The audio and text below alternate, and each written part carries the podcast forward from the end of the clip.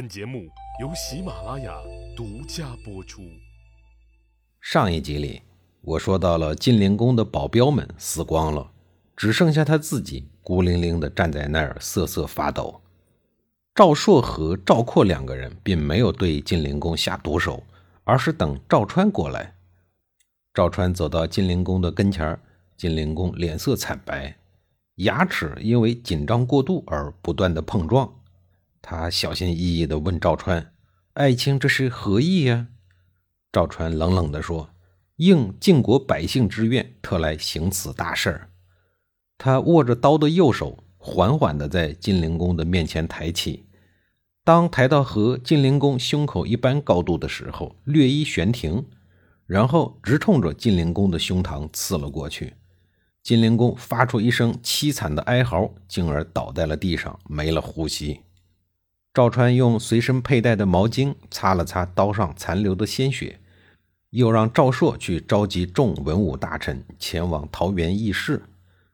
赵朔打着晋灵公的旗号四处传言，众文武大臣并不知道晋灵公已经死了，都以为有什么紧急的事情呢，所以大家都匆匆忙忙地赶了过来。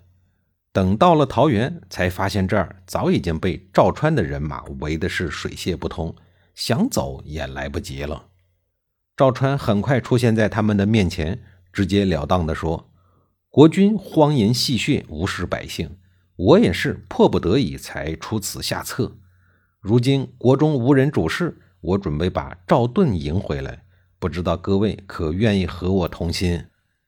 大家看看外面赵川部下的兵甲，又看在躺在地上晋灵公的尸体，似乎觉得已经没有犹豫的必要。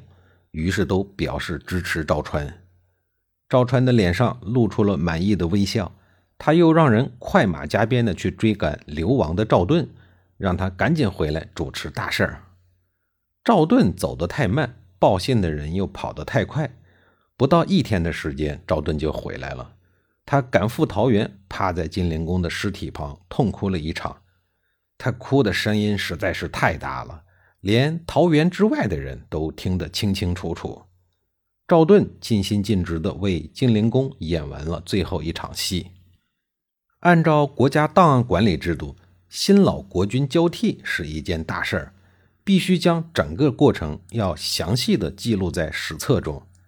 当时的史官名字叫董狐，他把稿子写好了以后，交给赵盾预览。赵盾一看，大吃一惊，上面赫然写道。秋七月乙丑，赵盾于桃园弑其君。时间、地点、人物、行为，说的是清清楚楚、言简意赅，你想不明白都费劲。弑君可是一个大逆不道的罪行，赵盾可不愿意替人背这个黑锅。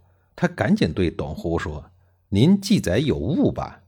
先君被害的时候，我又不在国都，我也是回来后才知道这件事儿的。”您怎么能说是我是杀的呢？董狐不为所动，表情冷峻地说：“相国，您错了。您身为宰辅，非但没能规劝国君从善，反而导致矛盾升级，这正是您的失职。后来您明明出逃了，却又在边境迟迟不走，明显是有意要任由事态的恶化。如今你回来又不去惩罚有罪之人，有包庇之嫌。”这件事儿就是因你而起的，当然算是你是杀的喽。赵盾被董狐说的是哑口无言，声调也不由得降低了很多，带着一种近乎请求的口吻说：“可是您至少知道，我并没有直接参与政变，能不能在史书中做一点微调？”董狐仍然坚定地说：“事实就是如此，就算我今天身首异处。”历史也无法改变。赵盾知道，就算杀了董狐也没用，那样只会让他在史书中的形象更加的不堪。只好长叹一声，说道：“只怪我对父母之邦眷恋太深，那就让我背这个千古之罪吧。”春秋时期的文人，我们不得不向他们致敬，宁可牺牲生命，也绝不歪曲事实。这个叫董狐的史官记录真实历史，不卑不亢，值得尊敬。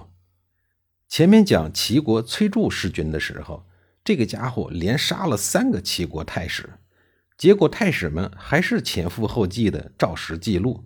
这些人都是值得我们后人敬仰的。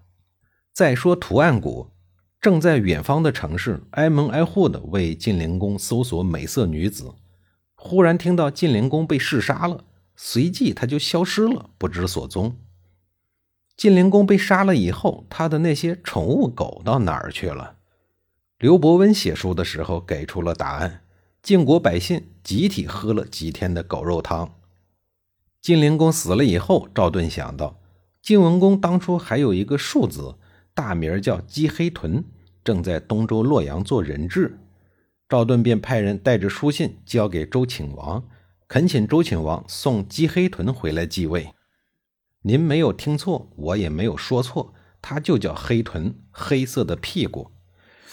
就算是一个人的外号，也没有这么难听吧？等姬黑豚回到了国都，赵盾便领着众臣拥护他当了国君，视为晋成公。立他当国君是考虑他和周王室的关系，最重要的是这个人很好控制，因为晋成公在晋国国内几乎没有什么像样的背景和势力，所以对于众卿士来说，他是最佳的人选。对晋成公而言，这个国君的位置来之不易。自然对赵盾等权臣家族甚为感恩，于是继位后的第一件事就是恢复晋国公族，但不是由晋成公的兄弟们来担任，而是由卿大夫们的子孙来担任。这无疑又将国君的权力给削弱了，而卿大夫们的权力则悉数得到了加强，这为他们后来篡夺国君的权力奠定了重要的基础。未来的三家分晋，可以说从这个制度开始实施的那一天起就已经注定了。晋成公虽然是国君，却心甘情愿地将国政委托给赵盾。赵盾再也不用担心大权会被收回。如果晋成公敢做出什么出格的事儿，死鬼晋灵公就是榜样。